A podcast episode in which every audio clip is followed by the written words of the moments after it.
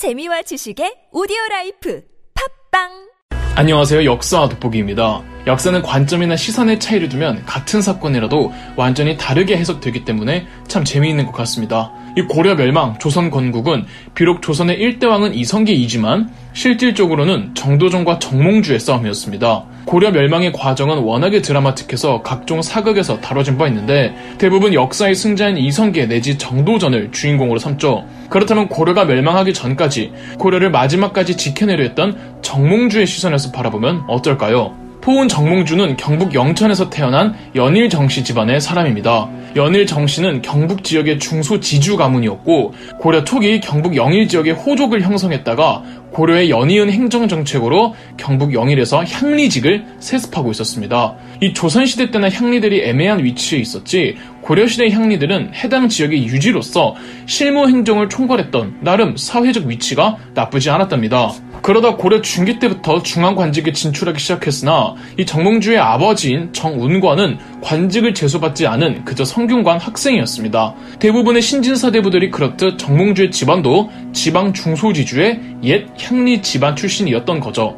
이 정몽주의 고향인 경북 지역은 고려 말에 성리학의 메카였습니다. 한국 최초로 성리학을 도입시킨 안향이 활동했던 곳이 경북 영주였던지라 주변 지역들까지 퍼져가며 경북 지역을 중심으로 성리학 학벌이 형성되었죠. 그 대표 주자는 목은 이색이었습니다. 목은 이색은 고려 말 성리학의 계보를 계승한 직계였으며 원나라에서까지 유학했던 대학자였습니다. 이색은 경북 영덕에서 활동했기에 정몽주의 집과 멀지 않았고 이 정몽주의 아버지와 또 사이가 좋았다고 합니다. 그래서 정몽주는 어려서부터 이색의 밑에서 공부를 했는데 아직까지 성리학이 완전하게 자리 잡히지 못했던 한국 학계에 정몽주는 그 얼마 없는 자료로 성리학을 완벽하게 해석해 수많은 성리학 해설사들을 남겼으며 모두 정몽주의 실력과 학식에 감탄을 했다고 합니다. 스승 목은 이색은 정몽주더러 정몽주 덕에 이제야 제대로 성리학이 시작될 수 있겠다며 동방이학의 비조라는 별명을 붙여주기도 했답니다.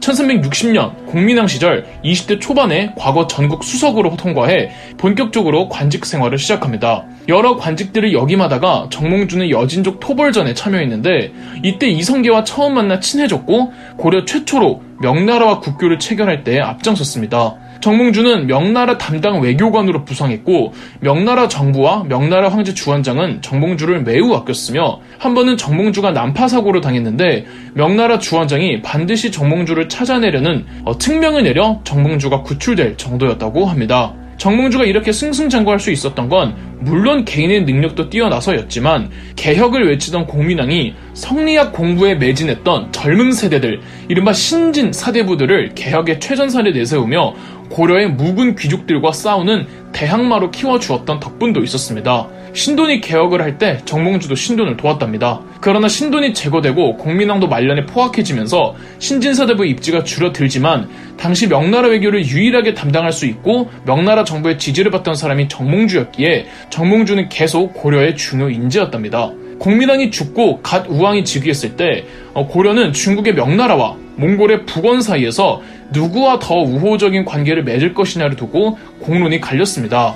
고려의 묵은 귀족들, 즉 검문세족들은 북원과의 친교를 주장하고 당연히 정몽주는 친명 외교를 주장했겠죠. 1375년엔 북원에서 사신단이 오는데 정몽주 등의 신진사대부들은 북원의 사신 방문을 강하게 비난하다가 이인임 등의 권문세족들의 신경을 건드려 1376년 울산 쪽 언양으로 유배를 가게 됩니다. 대중매체에서는 이 사건을 신진사대부들의 무슨 영웅적인 모습으로 묘사되는데 북원 사신이 고려로 못 들어오게 이 정몽주 등의 신진사대부들이 별개 지랄을 다 했습니다. 아무리 외교적으로 지지하지 않는 나라이지만 엄연히 외교관이 방문을 하는 건데 야 이건 국제망신시키고 이인임 등을 처벌하라는 강도 높은 상소를 거듭 올려서 벌을 받을 수밖에 없었어요. 얼마 안 있어 바로 풀려나긴 하지만 유배 생활의 충격이 컸는지 이후론 패기롭게 이 공격적 성향을 보이기보다는 물 흐르듯 타협과 융합의 정치를 지향합니다. 1377년엔 일본 규슈로 가서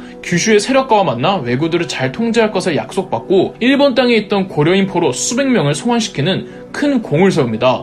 정말 외교관으로서는 정몽주가 최고죠. 이때 일본 학자들이 정몽주와 대화를 나눠보고 다같이 감복했다고 합니다.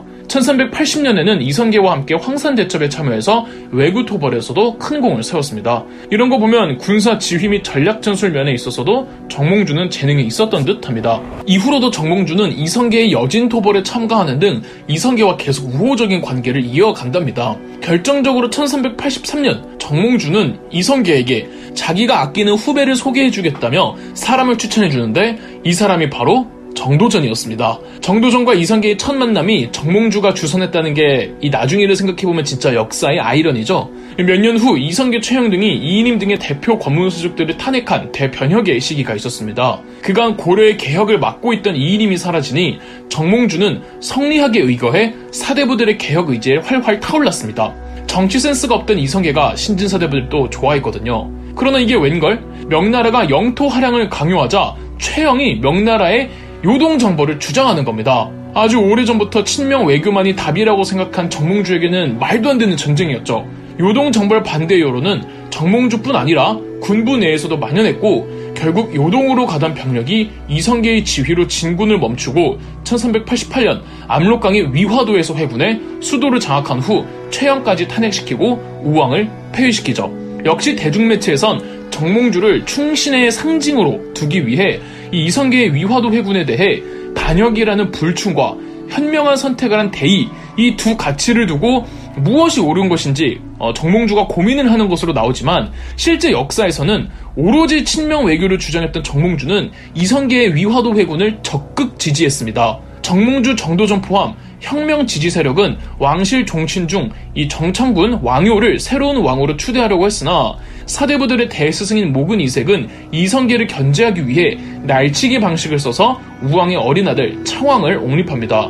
정몽주는 이때까지 정도전, 이성계와 함께했기 때문에 스승님의 행보에 대해 적잖이 충격을 많이 받았죠. 사실 이색이 사대부의 대스승인 건 맞지만 역시 기성세대였던지라 이인임, 최영 등을 어느 정도 변호하기도 하는 등 학문은 몰라도 정치적으로는 좀 보수적이었습니다. 이 일을 계기로 정몽주, 정도전은 둘 다 스승 이색과 멀어집니다. 정도전만 스승과 멀어지는 게 아니라 정몽주도 같이요.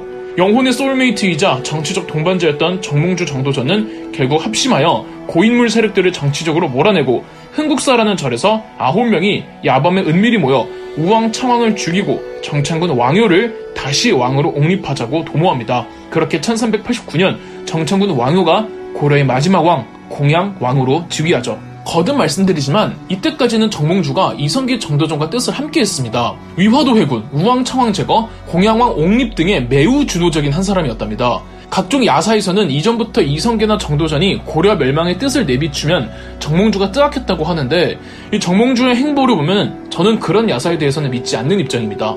그러면 어디서부터 멀어지냐? 공양왕 즉위 이후부터입니다. 첫 단추는 토지개혁이었습니다. 그간 고려는 고인물 귀족들이 헤쳐먹은 토지들이 워낙 방대해서 일반 백성들의 중산층이 형성되지 못하며 세수 확보가 안 됐습니다. 이때 정도전이 모든 토지를 국유화해서 모든 백성들에게 나눠주자는 개혁안을 내놓습니다. 당연히 이색 포함 고인물들은 다 반대를 했고 굳이 고인물들이 아니더라도 일부 신진사대부들은 개혁이 너무 급진적이라며 반대했답니다. 이때 정몽주도 정도전의 토지 개혁안에 대해 지지를 하지 않습니다. 당시 정몽주는 고려 최고 관직에 있던 수문화 시중이라 정몽주가 찬성만 해주면 개혁은 실행이 됐을 텐데 지지를 해주지 않습니다.